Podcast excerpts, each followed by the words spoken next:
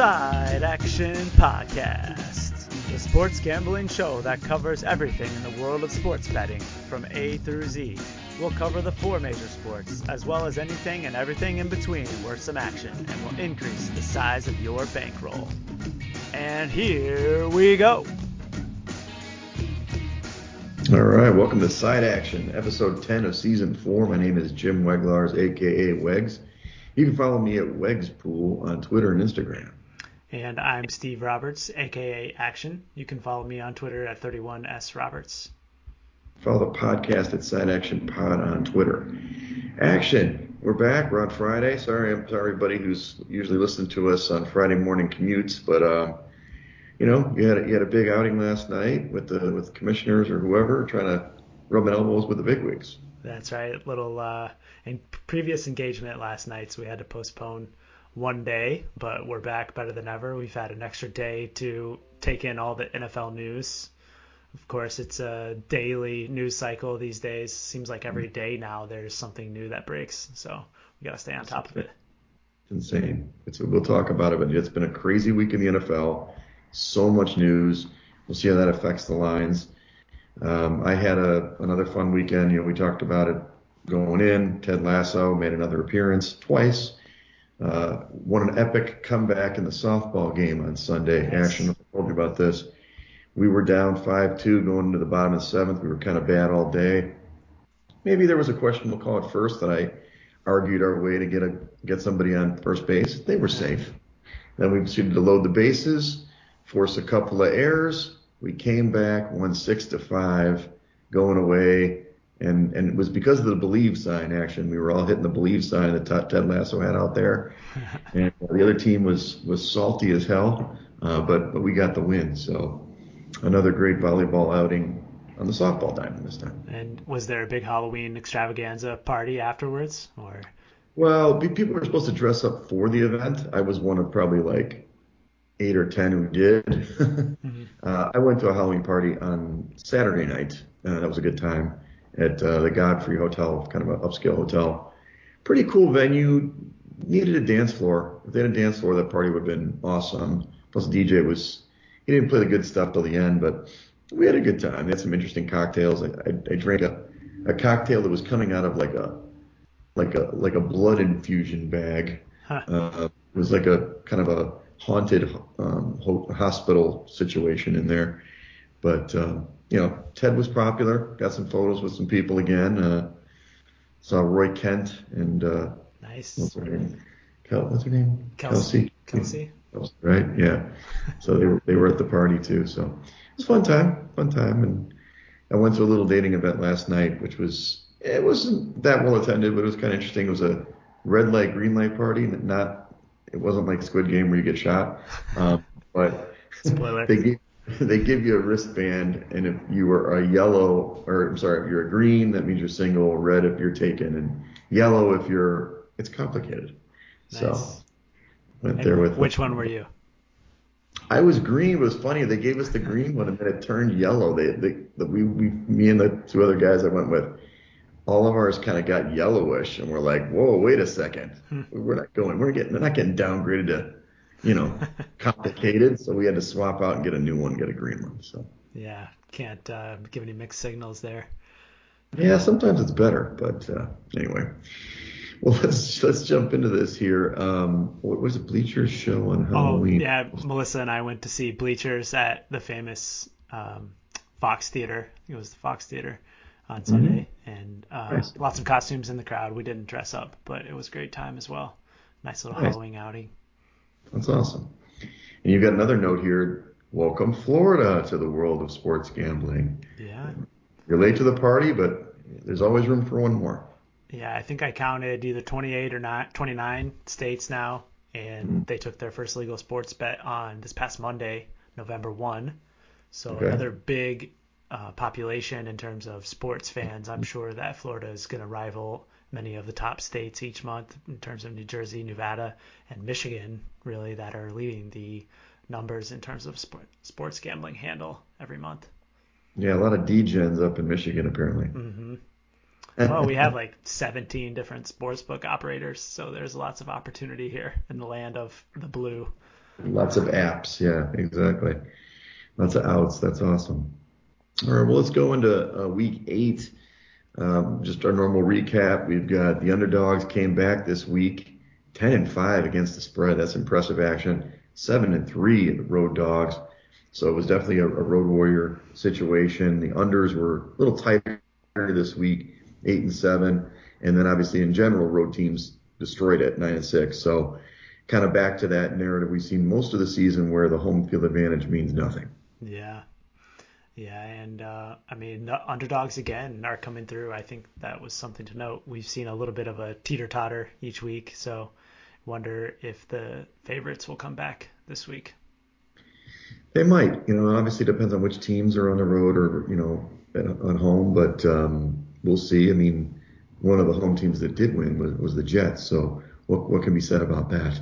Um, I was going to note. Yeah, right.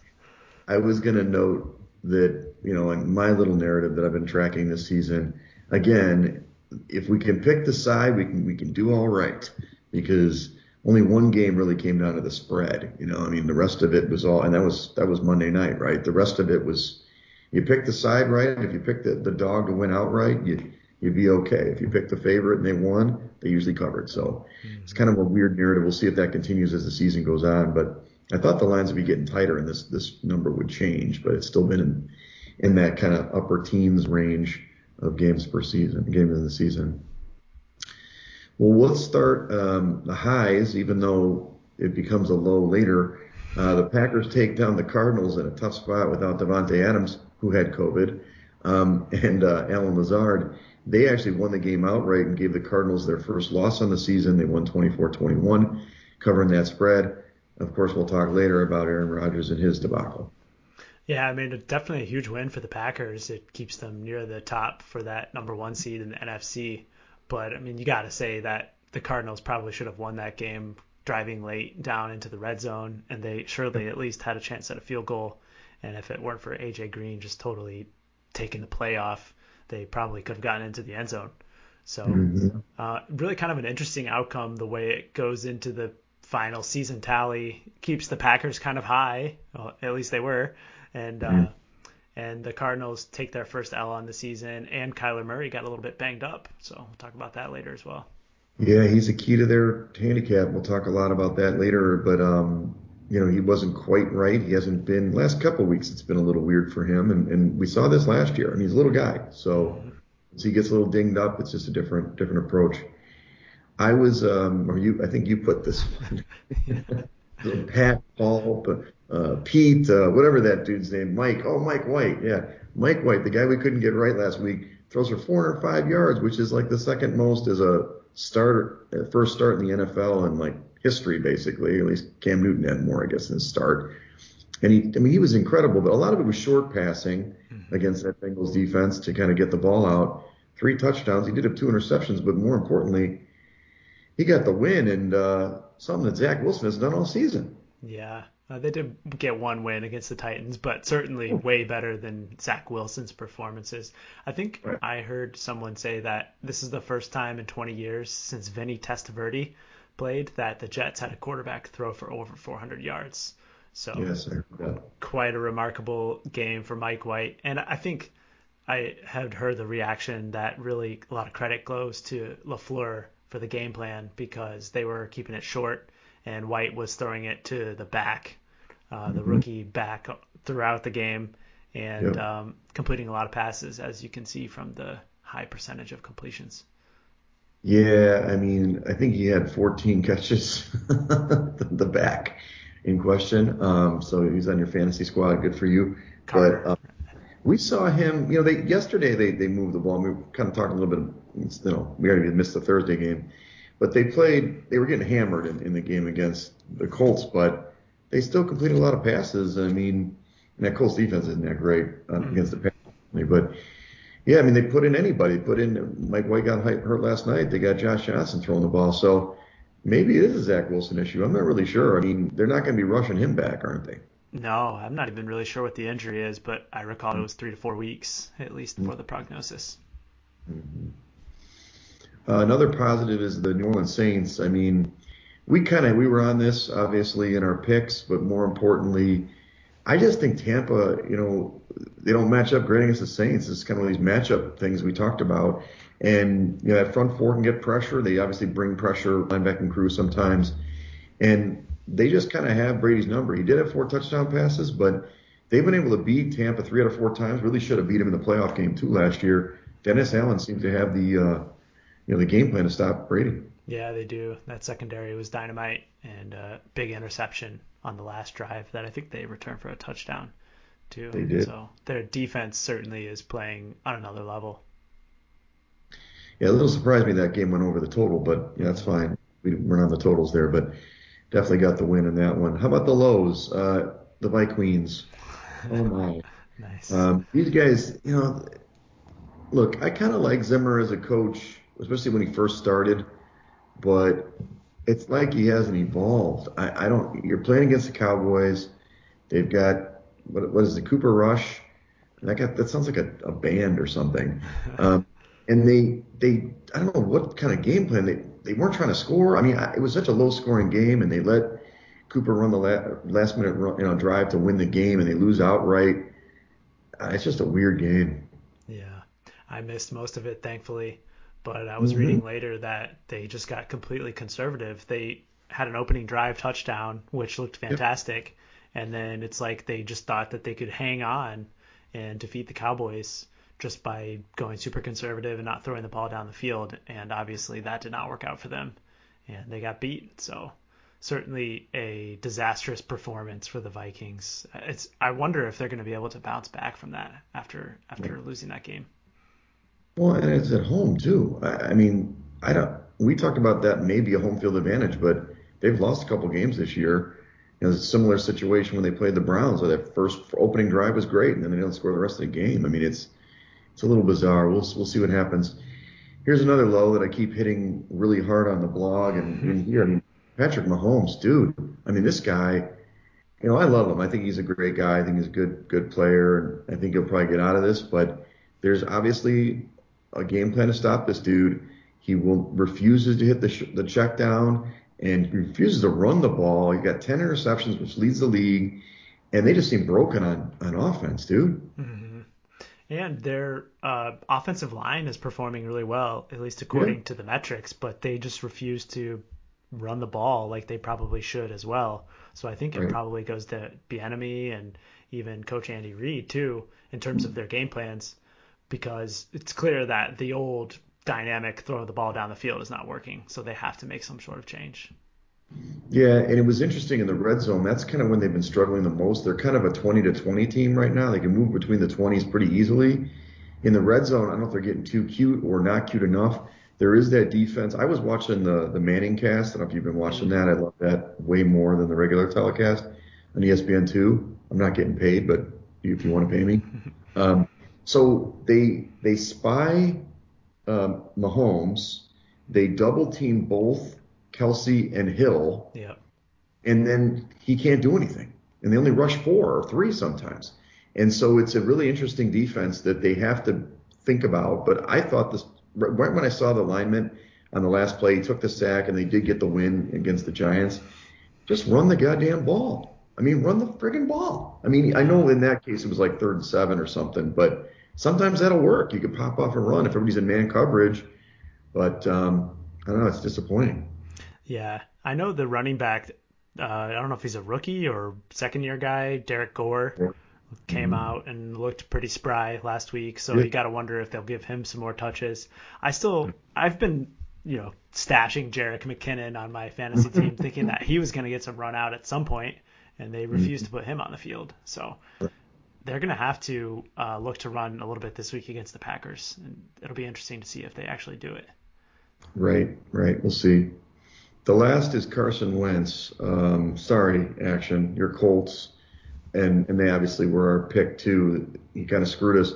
He played pretty well. He's great at getting the DPI, the defensive pass interference.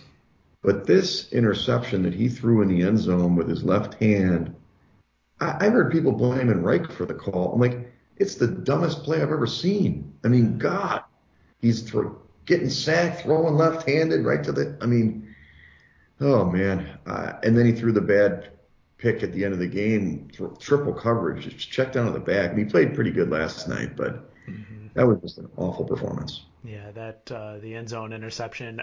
It was a poor call on the screenplay mm-hmm. back there, but for him to throw it, it actually in the end turned out to be better for us as Colts backers yeah. because it gave them time. They got the ball back immediately instead of yeah. taking the safety and they sure. got into the end zone, tied it up. We went to overtime, and we probably still should have covered at that point had he checked it down to either Mo Alie-Cox or Jonathan Taylor. They pick up that first down, so just a case of him trying to do too much as well.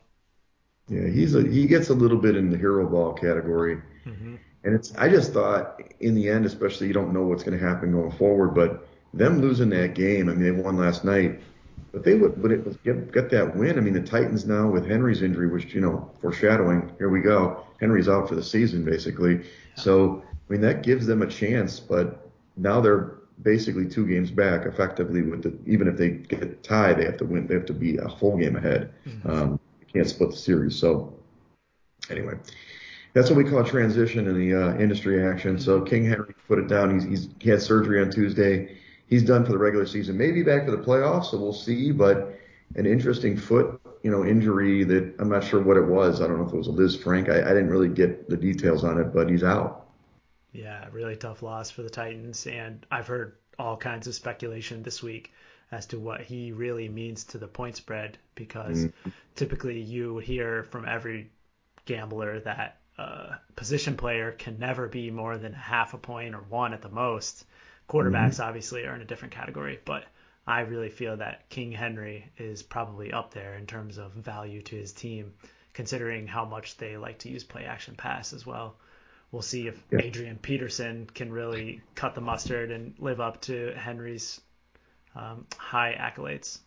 Yeah, if Adrian Peterson can transport himself like about six, seven years ago, sure. But you know, the thing about him, why he was just not just difference maker, just running the football, I mean, he can take anything to the house. He's getting these short screens and going to the house. I mean, it's it's completely going to change the dynamic of that offense. So we'll see what happens. Um, I do think it actually might help a Tannehill who's going to probably run a little bit more and AJ Brown. I mean, hopefully Julio that goes to Julio Jones can show up again, but it's going to hurt the Titans in the long run, no question. Yeah. You've already talked about Murray. Murray obviously looks like well, from the line, we, we think that he's probably not going to play, right? It's, he's not officially out, but I mean, the, the line is telling you the story right now where it's flipped from, you know, they were the, the favorite and now they're the dog in that game.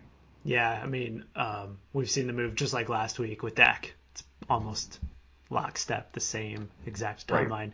He also hasn't been present at the open portions of practice this week, even through today, Friday and um, I've seen several reports here this afternoon that he's going to be questionable. So it looks like it's going to be Colt McCoy lining up for the Cardinals on Sunday. Right. Some other news. I mean, it's just been crazy. Calvin Ridley, we don't know what's going on. He's got some personal situation. He's out indefinitely. He missed last week's game. He's going to be out for a while. That doesn't help Atlanta. Jameis Winston, too bad. I mean, he obviously had a pretty good run when he was in there, tore his ACL and kind of a rough play there. So it's the Trevor Siemian show uh, not the Taysom Hill show right now. Um, we'll see what happens with that. Sam Darnold, we'll talk about that later in the in the handicap. He's concussed. It looked like he probably won't play. We'll get Walker in there. Boy, the two biggest stories though. Well, let's jump. I'm going to jump this one. So we're going to go first. The trade. Uh, Von Miller goes to the Rams from the, the Broncos. That's a huge trade. Mm-hmm. That's going to. They're really going for it again. What do you think about that action? I love it that the Rams continuously put all their chips into Super Bowl basket. They don't really care about draft picks, which I respect.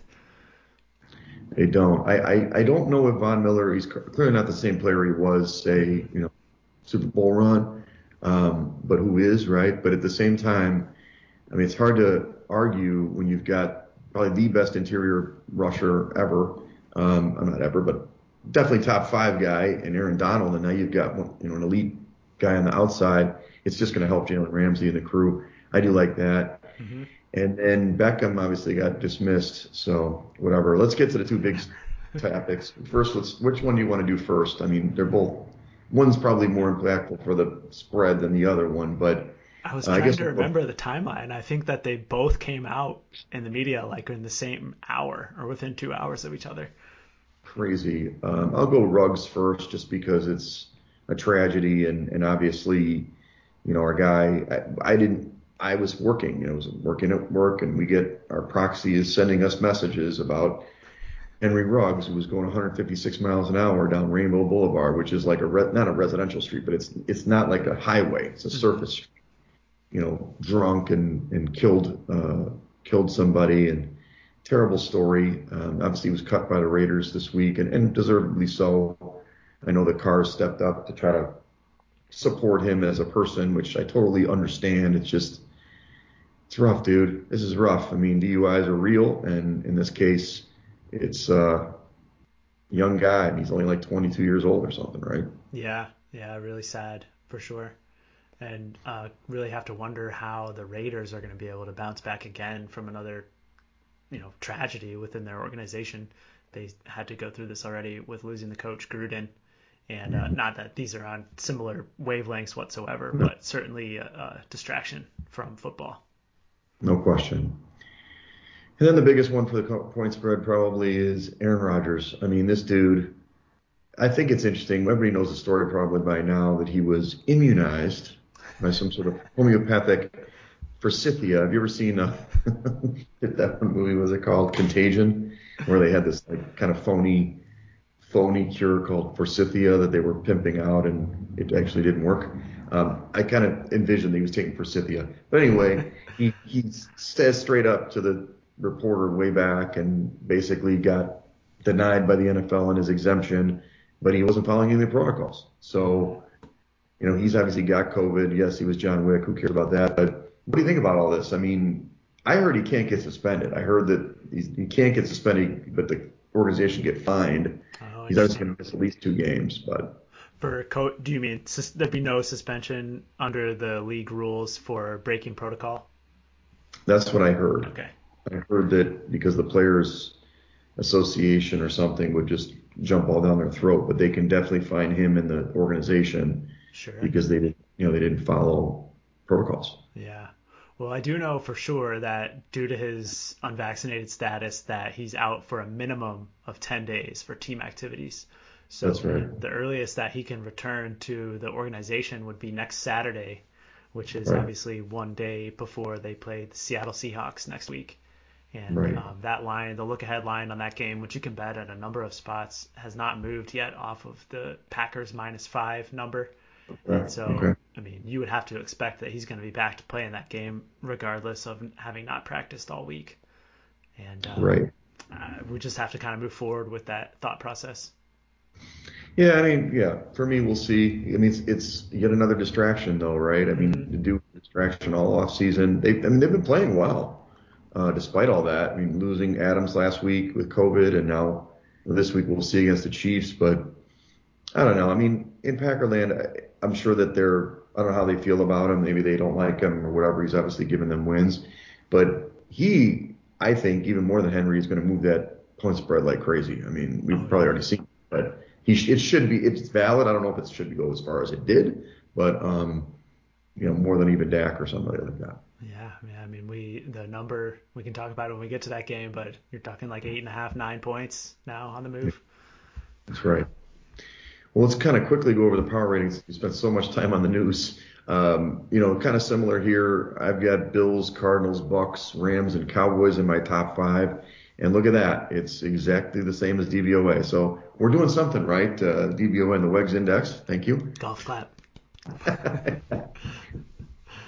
Yeah, that's impressive. I, I can't believe it. I mean, maybe you broke into like the secret algorithm of the DVOA research and uh, all the numbers align, or it's just that uh, the teams are are pretty clear cut, and I think it's more the latter.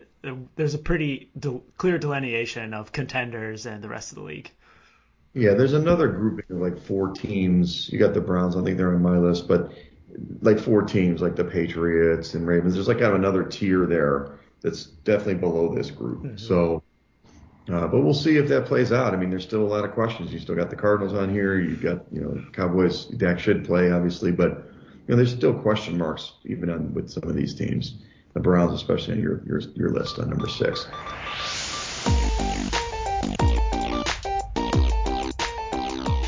Well, let's jump into it. We can skip last night's game. Thanks, Action. Um, Colts winner. There was some point spread drama at the very end as the Jets were driving. I'm sure half of America who had bet the Colts were, I for one, thought the Jets were getting in the end zone to get in the back door there, which would have been remarkable after being down 42-10. Yeah, 42 to 10, and they almost come back. I mean, crazy, but uh, good for the Colts. Good for uh, you know Jonathan Taylor and Wentz played pretty good. Mm-hmm. So let's go into this first game, which is very interesting. Houston is going to Miami. Uh, Miami opened as a seven point favorite at home, 45 and a half point total. Now in the contest, it's four and a half, uh, with a 46 and a half point total. Now we were talking about this before the pod. I was, I was all disheveled. I mean, the market is five and a half. Uh, Rotor says six. This is four and a half. So we were discussing this with Tyrod Taylor. Circa's making the point that it's going to get bet down and this four and a half will be more like the closing line. Is that that's what we're thinking? Yeah, I think this is another instance where they're just projecting ahead of where they expect this game to go by kickoff. Now knowing that Tyrod Taylor's back in at quarterback, and remember through a game and a half, week one and week two yep. in Cleveland, they were moving the ball and putting points on the board. So they've have lost a few pieces since then, and um, and certainly Tyrod likely hasn't been practicing. He hasn't been practicing, so it could be a little bit of rusty. But mm-hmm. um, I think that there would probably be only one way to look for me on this game, and that's with Houston because I don't trust Miami and Tua in the slightest. Okay, gotcha. What do you think? No, I agree. Um, I think you're right. I think that uh, when I was looking at the game, even at six, I was thinking, you know, Miami's at home, but I can't go with this team. Seven points, come on. And this team isn't playing very well, even though I, I liked him in the preseason. And with Tyrod, I mean, it's logical that everybody's going to pick that game. So I don't know. It may be a good stay away spot just in general because who knows what will happen. But four and a half is a, you can't go with Miami on that with four and a half. There's no way. Yeah. Um, let's go to the next game. Uh, Denver and Dallas. Uh, so Denver's on the road. They lose Von Miller. We'll see how much that point spread matters. Uh, but Dallas opened as a seven and a half point favorite, 40, 49 point total. In the contest, it's up to 10. That's pretty much the market now. 49 and a half point total. Yeah, this is my survivor pick this week. I believe I'm taking the Cowboys, so I'm taking them. Uh, Dak should be back, uh, from what I heard anyway. Uh, and that's the line that kind of indicates that. 10 points a lot though. Are you willing to jump mm-hmm. the Cowboys or just stay away? No, I think that there's a little bit of value on the Denver side uh, in this game. Dak's coming back off the injury, and I think the line tells us that he's going to play, at least as of today. Right. And um, you know the Cowboys are still after that remarkable cover last week, mm-hmm. where the whole world was against them. Yeah. They're still unblemished against the spread now, a healthy seven and zero. Oh. Right. And but I think that I've mentioned this several weeks ago, and I think now it's finally starting to catch them that you're seeing the point spread tax on right. the Cowboys. This is now the biggest spread that they'll be laying this entire season. That previously their high was seven and a half point favorites at home against the New York Giants. And I, for one, think that the Denver football team, even though they haven't been covering many numbers lately, they did get off the schneid last week against Washington.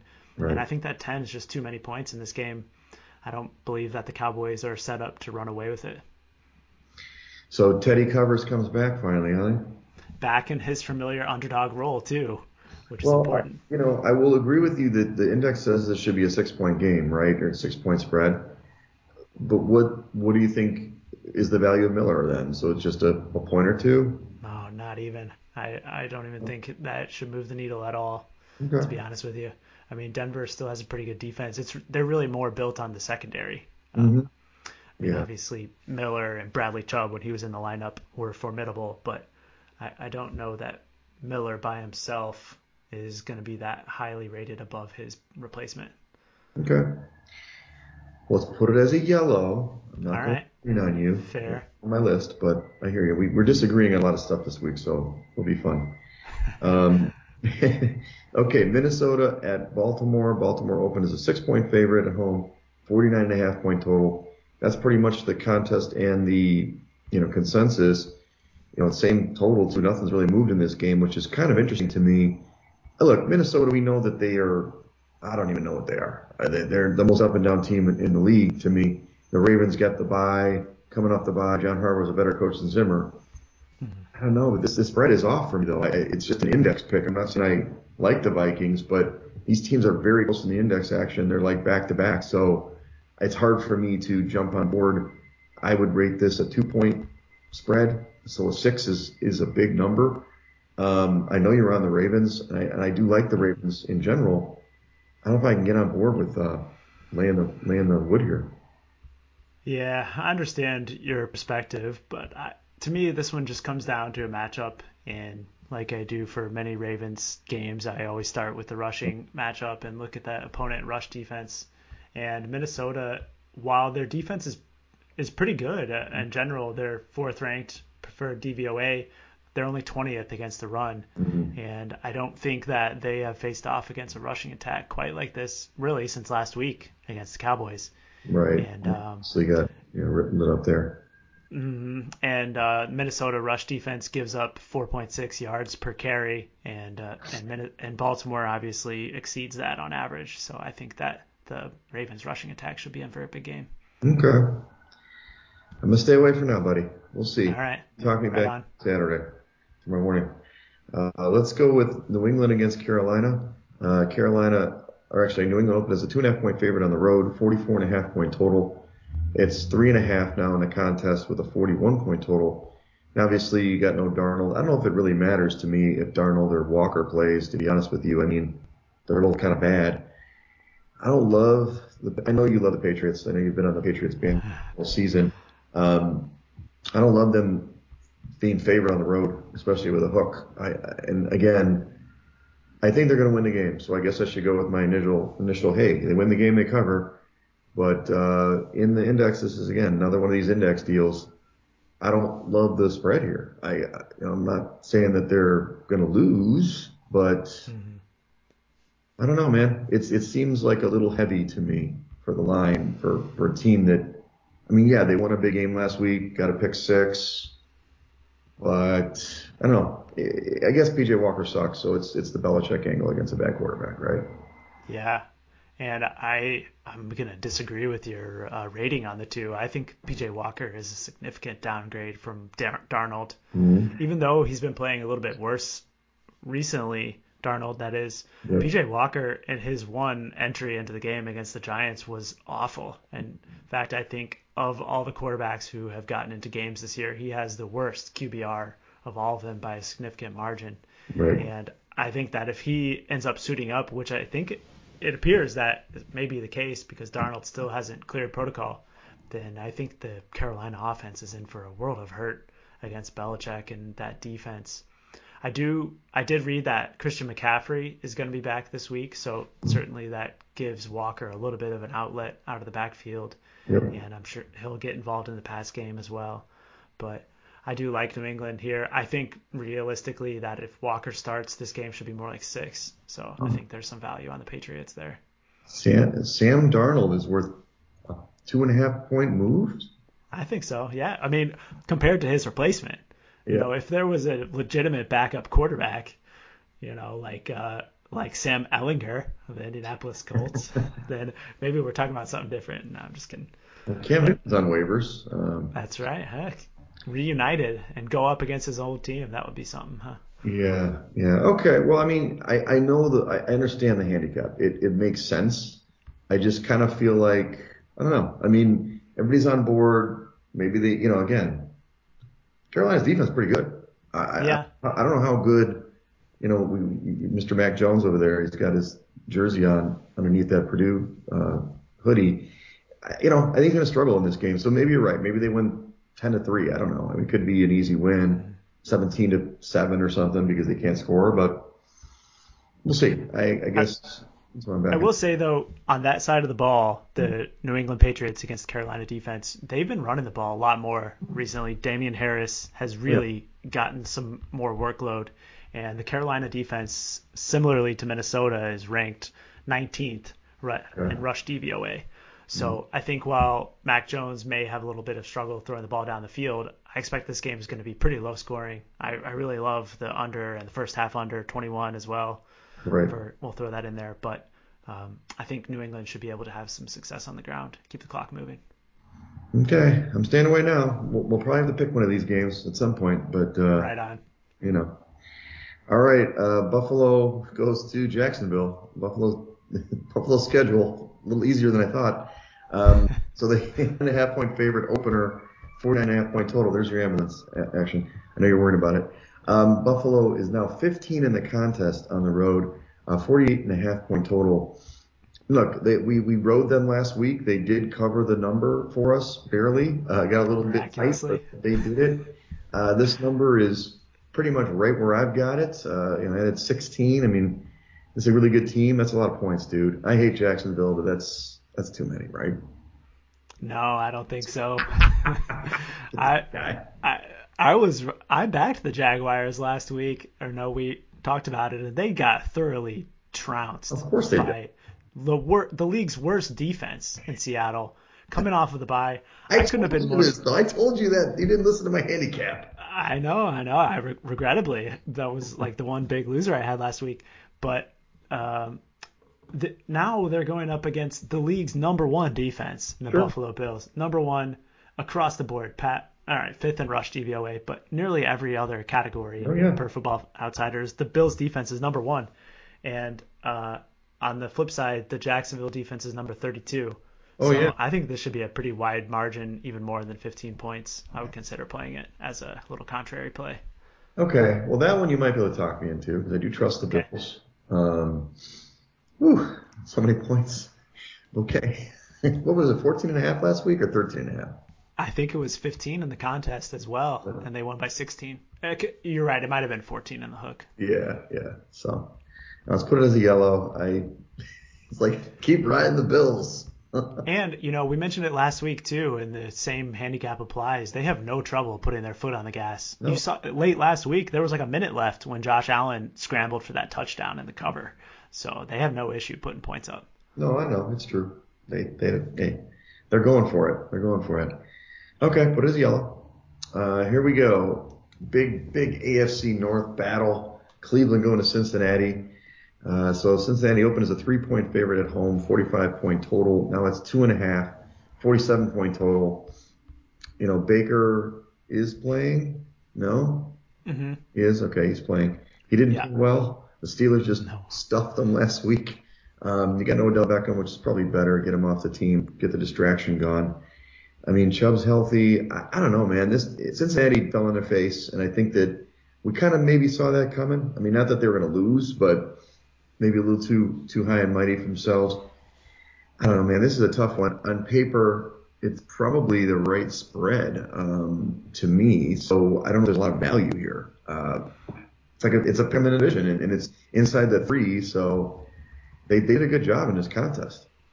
Yeah, I think this is a good number too. I I really want to lean to the Bengals, mm-hmm. and I mean that just is come comes down to comparing the two quarterbacks and how they played this year. I think that Burrow has been light years better than Baker mm-hmm. throughout this entire season. Yeah, and you would logically seem to think that the Browns would turn to their running game in this matchup, and the Bengals have a really good rush defense.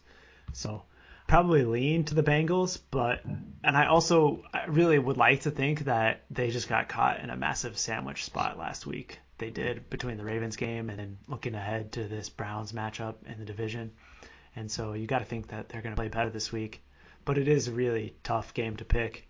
Um, well, the Browns have to win. I mean, they're formed. Mm-hmm. Uh, they they right. win this game. I mean, this is definitely. I'm not saying they're not going to make the playoffs if they lose, but they're getting in that situation, right? They lost to the mm-hmm. Steelers already. Uh, they, they, lost. They played the Ravens yet? Mm, maybe not.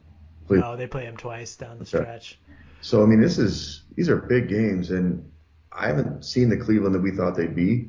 So I don't know. I prefer to stay away just because. I mean, I mean it's going to be a fun game to watch, probably a grudge match, but um, I kind of like the AFC North games. They usually are pretty competitive. You know, obviously the Ravens Bengals weren't that competitive, but usually they are. I think that's probably a good game plan for us. The one thing I do want to monitor is the Browns' secondary injuries. Denzel Ward ended up not playing last week, and I think he's going to be key in this matchup against that Bengals passing attack. Right, right. Let's talk about this one. Uh, the, the, Raiders are going to the Giants. Uh, Raiders open as a two and a half point favorite on the road, 47 and a half point total. It's three in the contest. The total ticked down to 46 and a half. I know you're on the Giants, um, at least in the in the write up here. Look, I don't know, man. I don't. I've heard a lot of different things, but I'm just going to try to tr- trust the index. The index went six and one last week. I mean, it was incredible. I'm not saying nice. do it every week, but the Raiders are a much better team than the Giants. Period. So let me just put that out there.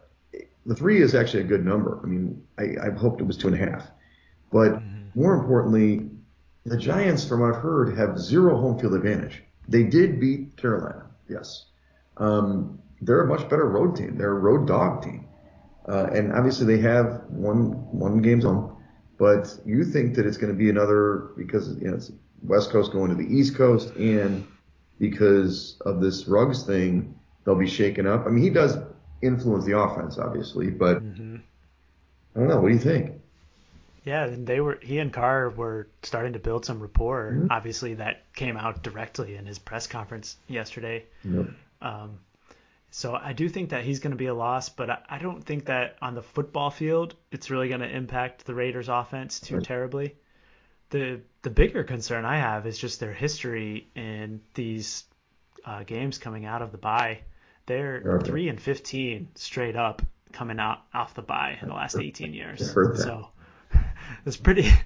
It's a pretty. It seems like it's an organizational thing, and then couple that with the fact that they're traveling to the East Coast and then add the Ruggs drama on top of that. I just think it's a really tough spot for them to come and give their A game. Right. And I've just so many times have seen the Raiders fall flat on their face, and I would just hate to to lose one on our card due to that. I don't really like the Giants though, to be honest with you. I'd I'd prefer probably just the pat Raiders or pass. Yeah, it's probably pass. I mean, I'm not all on the Raiders, but yeah, pass. The, the Giants had a ton of COVID scares this week too. I think their defense or running backs coach um, did test positive twice, so he's certainly out this weekend. They had a lot of tests that came back as false positives, mm-hmm. but then there's some more that are piling up. So definitely something to monitor as well. Mm. Well, how about this one? Can I interest you in a, in a, in a New Orleans against Atlanta matchup? Uh, you've got New Orleans is open as a five and a half point favorite at home, 45 and a half point total. Now they're six and a half at home down to 42 and a half. Obviously, Ridley being out of the Atlanta lineup hurts them quite a bit. You've seen that so far. Trevor Siemian's the quarterback. He played fine, but we know that he's not a great NFL quarterback. Six and a half is a pretty big number, but you know, God, I mean, if this wasn't a divisional matchup, looking at the numbers, Saints are going to crush them. That's the way I look at it. But it's a divisional matchup, so I'm a little bit scared of the six and a half. But they are I did pick Saints in my preseason or pre pregame write up. Okay. Yeah, this one is really tough too. I agree that the Saints seem like they would be the play, but I just have concern that this offense has the ability to score enough to cover this number. Right. I I love the under. I, I played it personally already, and I know it's been trending down. I think my second favorite bet in this is the Atlanta team total under as well, looking at 17 or 17 and a half, because I'm not really sure how the Falcons are going to score in this game. Right. Right. Without Ridley, it allows the defenses to key in on Kyle Pitts. Yep. And Gage is really their only other weapon in the offense. They've been keeping Patterson in the backfield recently. Yep. So the Saints defense is going to have a very successful day. What's the Saints ranking in DVOA? Are they one or two, or they're behind Buffalo, I guess, in the defensive strength? They're third ranked and defensive DVOA. Arizona's at second. Okay. Yeah, I mean they're they're incredible. So, man, this is okay. First of all, America, this is the game you tease. You tease this one yeah. down to the half point, and pick another one. We could talk another one, but this is definitely one. Maybe with Baltimore or something like that. Well, we'll see. I guess we can pass it. I, I did have them as a pick, um, one of the few favorites that I picked this week on my, you know, uh, on the index picks. You know, I'm blind to the index. I mean, on the the other, the question really should come down to the handicap on the other side of the ball. Yep. Do we think that New Orleans, Trevor Siemian, potentially, um, who's the other quarterback? Taysom Hill is back this week out of a concussion. Which could be somewhat troublesome because his game is obviously running the football. And right. now that they're down to two quarterbacks, you got to figure they're going to be careful about getting another one injured. Yeah, I, I mean, what's Atlanta's run defense like? 25th against the run, 29th against the pass, 30th overall. Certainly not good on any metric. I just think they get there, man. I, I think they're going to pound this team. I, I don't know. I'm not saying they're going to beat them like 30 to nothing, but it could be like a 17 to 7, 17 to 3 game. I mean, you know, Kamara's going to get the ball. He's going to run the yeah. ball well. They're going to get enough, you know, passes out there. We didn't even mention that that it matters. Michael Thomas out for the year. He was supposed to come back and hurt himself again. Good, good um, but look, I mean, the only thing I worry about is that it is a divisional rival, you know, and I, I mean, it isn't like Arthur Smith has been in the, in the, you know, in the division much. So, but that's my only fear about this one. So I, I, I go mm-hmm. yellow. Yeah, good call, yellow. Yeah. yeah, I mean, um, Sean Payton certainly has their number. Mm-hmm. I'm looking at the recent head-to-head history. The Saints have covered in seven out of the last eight games against Atlanta. So I do understand Arthur Smith, new head coaching regime in Atlanta, but uh, Payton certainly knows how to beat his division rivals. He does. So, all right, I'm feeling better about it, but let's keep yellow. Okay. Okay. All right, here we go. Chargers, Philadelphia. This is uh, great for my my company mates. Um, so Philly is actually a road. I'm sorry, a home dog in this one. The Chargers three point uh, favorite on the opener, 50 point total, but it's down to one and a half uh, on the road for the Chargers and a still 50 point total. Originally, I liked the Eagles in this one um, because actually they're better in the index, which is you know this is what happened. You know, but sometimes that doesn't always work. Uh, but I don't know, man. The Chargers, they've definitely taken a, a dive after, you know, getting the big wins early. Now it seems like they're hitting the skids, but the Eagles, can they run the ball? And this is the thing about the Chargers. Can they run the ball? Because they're not really a running team. And or will they choose to? Yeah, right. Um, and the Chargers at some point are going to find their stride again. So I'm not bullish, you know, on, on picking the Eagles, even though they're an index pick. What are your thoughts? I think you hit the nail on the head. This handicap comes down to whether or not the Eagles will run the ball or have. I, I know they'll have success because the Chargers' run defense is a big problem for them. They're uh, 32nd ranked against the run, and um, they're giving up 5.1 yards per carry to their opponents. And Philadelphia certainly is capable. The the thing is they just are only running the ball on 35% of their snaps. Right. So, um, and that's with a running and, yeah, and they're without Miles Sanders now too, which makes me wonder if they are going to shy away from it again. But surely Sirianni and his offensive coaching staff know what the splits are too. Right. So you have seen again week after week after week there are some groups in the pro betting industry that love the eagles mm-hmm. i think that the number has moved their direction in every game this mm-hmm. season and again this week it's now trending towards a pick 'em i don't know what the current number is but i think it's yeah, better than the one and a half in the contest i see one and a half right now but okay you know it's funny in the past where we've had these teams like this last year was a chargers remember the chargers were the yeah. team it's like it's like mm-hmm. role reversal they were a bet on team. Who was the other team last year? It was like everybody bet on them, but they couldn't win.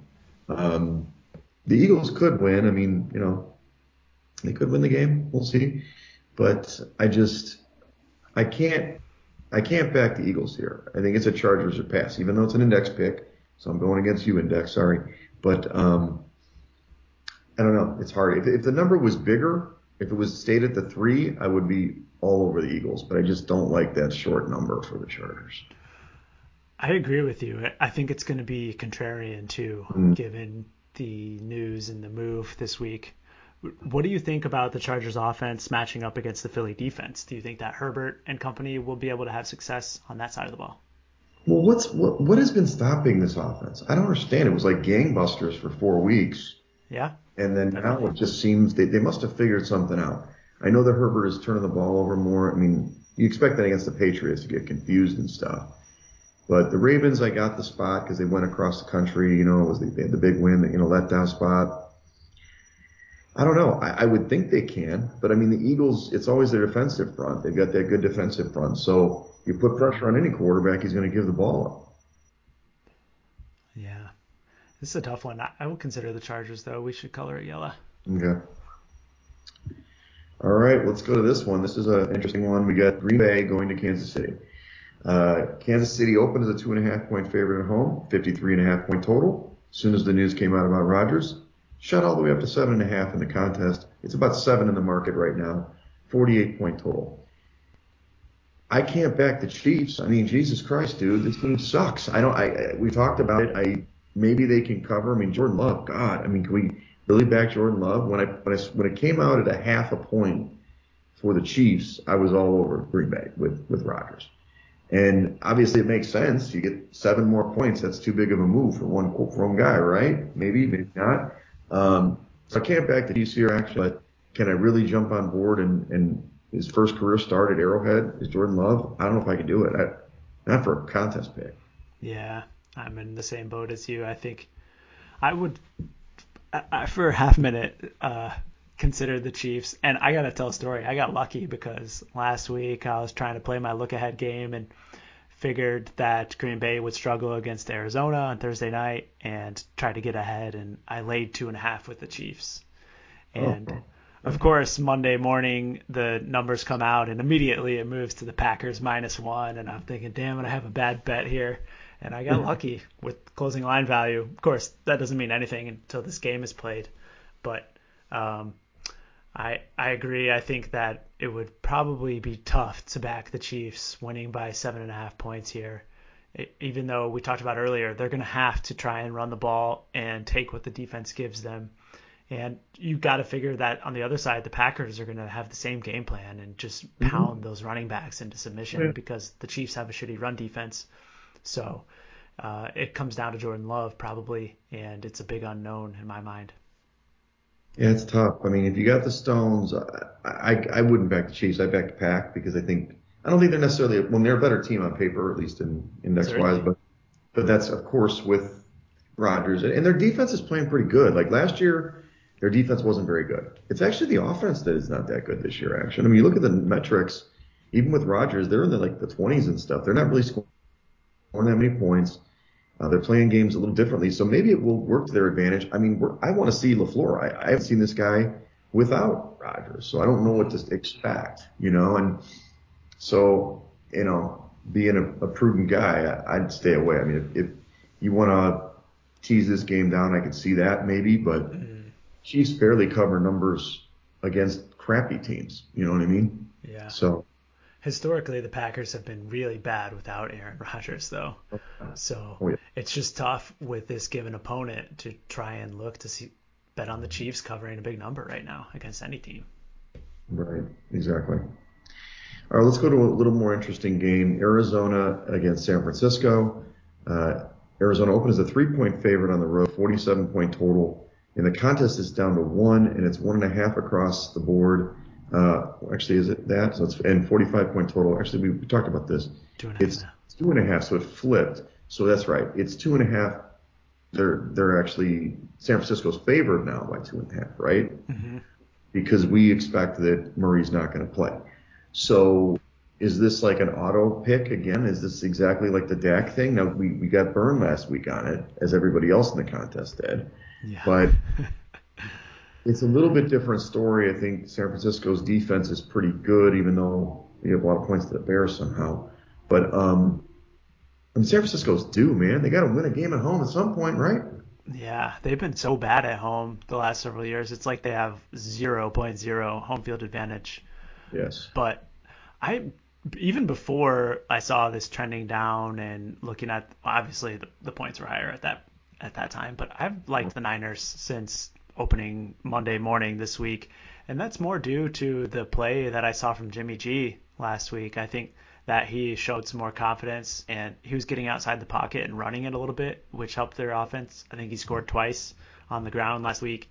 And they're supposed to get back Trent Williams on the offensive line, and George Kittle is anticipating to return to the lineup. So they're looking to get a little bit more healthy And I think that uh, going against the Arizona Cardinals, who are not healthy at all, not only Kyler Murray's injury, but DeAndre Hopkins could barely stay on the field last Thursday night. And I think this is a really tough spot for the Cardinals. And we mentioned J.J. Watt was missing last week, so maybe that was a factor in their loss. Sorry, there's a. I'm right by this road. Can you hear this noise? Uh huh. Somebody's jamming the uh, the rock over here. Um, well, I, I like it. You know, we went with them last time, San Francisco against Arizona, and it looked like the right side. They just kind of couldn't get in the back door there, mm-hmm. and that was Trey Lance, who you know wasn't good. Uh, so I'm with you. I think we go San Francisco on a green. Yeah, yeah, ditto. It's going to be a heavy picked game, but uh, I think at this point, like we talked about, we just need to stack up some wins. Right. All right, uh, we got the Sunday night game. This was going to be well. It's still going to be a big game. Tennessee just keeps keeps going, man. They keep winning big games. They're going to the Rams though. Rams open as a four point favorite at home, 52 point total, all the way up to seven and a half action, and a 53 point total. Um, you know, when the before all the Henry news, I was definitely going to be on the Rams side, no question, because this this kind of incredible mystery tour that they're putting on for Tennessee. It's it's not smoke and mirrors, but metrically this isn't a very very good team. Action, I, I, they keep winning these games. It's kind of a mystery. This team's okay. They're really good on offense. Their defense is terrible.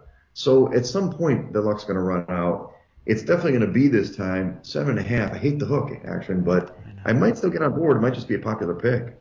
Yeah, I, I really like the Rams too, and obviously wished that it wasn't a seven and a half.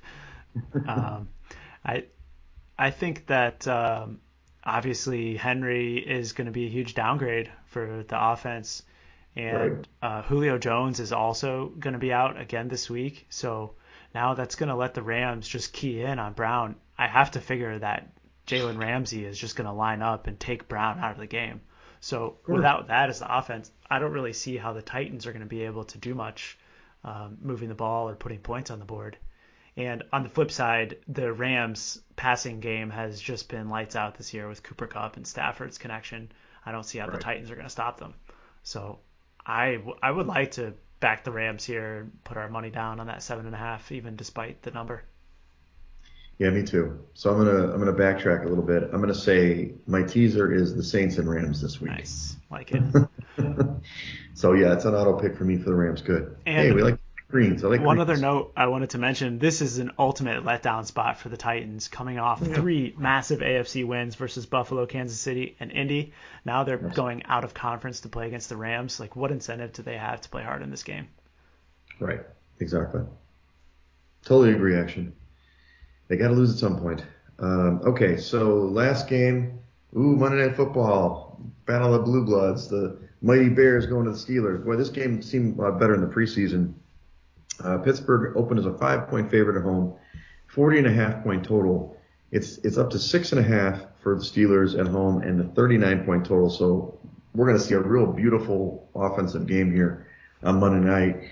Um, only can take one side in the Steelers here action, but I don't know if I can back him at six and a half. We talked about Tomlin and he's terrible at covering numbers. I don't know if I can back the Bears though. I'm a little, and the Steelers defense is still decent. You know what I mean? They, they showed it last week, and obviously Fields played really well last week, but this is going to be a rough outing. I mean, I'm hoping I'm wrong, but I can't just, I can't back, I can't back him. I can't back either team here. That's fair. I, I really do think that there's value with the Bears, though. I mean, yeah. on one hand, you do foresee Justin Fields having a long night, and yep. I, I anticipate that's going to happen. But on the other side, I just don't see how the Steelers' offense is set up to cover a number in the six and a half range. So uh, I think just by that alone, looking at this total, like 39 points now, there's pretty good value on the Bears. I personally set a little reminder here for myself to look out for a seven, hoping that pops up because if that does, I'll pounce on it personally. But sure. um, I, I would consider putting the Bears on our card if I could talk you into it tomorrow morning. You're going to talk me into one of those other ones against that's quicker than this. Okay. It's only because look, and I'm not saying that you're wrong. The thing is, it's like there's so many different handicaps working here.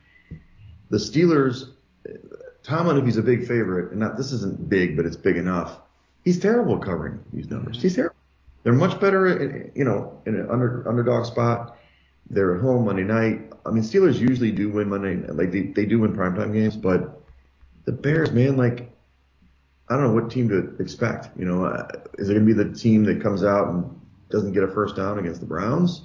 I mean, obviously Fields was running for his life last week and ran great, but and I like the kid Herbert. I think it's possible Montgomery's going to play. I don't think he's going to, but you know, I know he's potentially going to come back. But man, I, the Steelers defense is going to be good, and I, I really expect them. I mean, like you said, it could be just a blood sport out there, 13 to 10 or 14 to 10, like one of these really rough games to watch. And you're right, there's value in, in a big spread like that, but mm-hmm. I don't think I can help everybody. The Steelers average 19 points a game too, so for them to cover uh, six and a half is asking a lot. Yeah, 19-13 doesn't get the get the job done. What are the, what are the Bears average per game? 15.4. Exactly. There you go. That's why they're in that mid thirties. Good God. I mean, the, the Bears' offense is like the worst in the league, dude. It's it's it's ugly, man. Ugly. Yeah. And thank God we have an offensive coach in I do like Herbert, but I think you're right. He's gonna. I mean, the Steelers have a great run defense, so you're gonna have to see Fields connect on some passes on Monday. All right. Well, let's kind of go over our picks, even though it was uh, a little bloodbath. But let's go over the greens. We San Francisco and the Rams. We're on the NFC West, guys. That's two greens. We've got some yellows here. We've got uh, Denver on the road against Dallas because that big number, and Dallas some point is not going to cover a number. Buffalo, you know, laying the 15 on the road. Woohoo! Um, New Orleans was on our card, six uh, six points, six and a half at home against Atlanta, and then the ones that we could probably discuss, the Chargers uh, being one and a half point short favorites on the road. So we've got some to pick from there. Not too many. I mean, the ones that you might have to talk me into, your your Giants, uh, your Giants, your Patriots, and your Ravens. Ravens are probably the one we could put as a yellow. Okay. I consider, just because I do trust the Ravens. All right. Um, Let me update so. that one. Wait, uh, a lot of favorites here on our highlighted yes. picks this week. I think the Denver Broncos are really the only underdog that we're considering at this point except for the Bears, mm-hmm. maybe. Yeah, right. Talk me into it now. Uh, well, we oh, that's right, but technically, the Niners are not a favorite oh, in true. the contest. Valid. Um, but yes, you're right, and that's kind of contrary to what we've seen all season. But and we'll see. You know, yeah. we can. I mean, we hit it on the top of the show, a big underdog week last week, so we could be looking at a bounce back for the Faves. Absolutely, absolutely. Okay, well, let's go over the contest uh, details right now. We've got, if I can get down there in my spreadsheet for some reason. Um, here we go. So we, we actually did okay, but we didn't make up, we made up ground on the field, but not the top. So the top dogs are coming back. So 31 and 9. So they're actually coming back to the pack. We're getting, we're getting closer action. But the top 50 is at 28 and 12. We're only, we're five and a half picks back. We were five and a half last week because basically the top guys also went three and 2 mm-hmm. Um, but overall, you know, at 22, 17, and one, we're at, uh, you know, 11, 1100, 1180 first place, which is, it's not bad. I mean, it's still about top quarter. We've made a comeback. We were down pretty far for a minute there. And obviously our second quarter total is not great. We've got one more week in the quarter. Um, but yeah, I think we're doing pretty well, uh, overall. And we get another four and one. I think we're going to be right in the mix. Yeah, definitely. I, uh, I like where we're at, and you know we're seeing the WEGS index really come into shape here. So I think this is where we hit our kick and really make a move here on the pack. We can eyeball that third quarter to make our big move and hopefully go after a little bit of cash there. Yeah, let's get some use some cash action. I mean, tell you stuff on it. It's hard out here for a pimp here. Uh, anyway, um, so yeah, let me just look at where we were at last year. Yeah, I mean, last year at this time we were, you know, we weren't too much better. I mean, we were basically about the same spot, you know. I mean, through what this many weeks, yeah, 22. You know, it's like almost we're a little bit we're half half better. Wow. So consistency, consistency. So. All right. Well, you know, follow us at Side Action Pod on Twitter. Follow me at Wegspool on Twitter and Instagram. And follow me on Twitter at 31S Roberts. All right. Good luck, everybody, and thanks for being patient with us uh, coming out of the late. That's a wrap for this episode of the Side Action Podcast. We appreciate all of your listens and thank you for joining us. We'll see you all again next week on Thursday for some more hot picks and side action.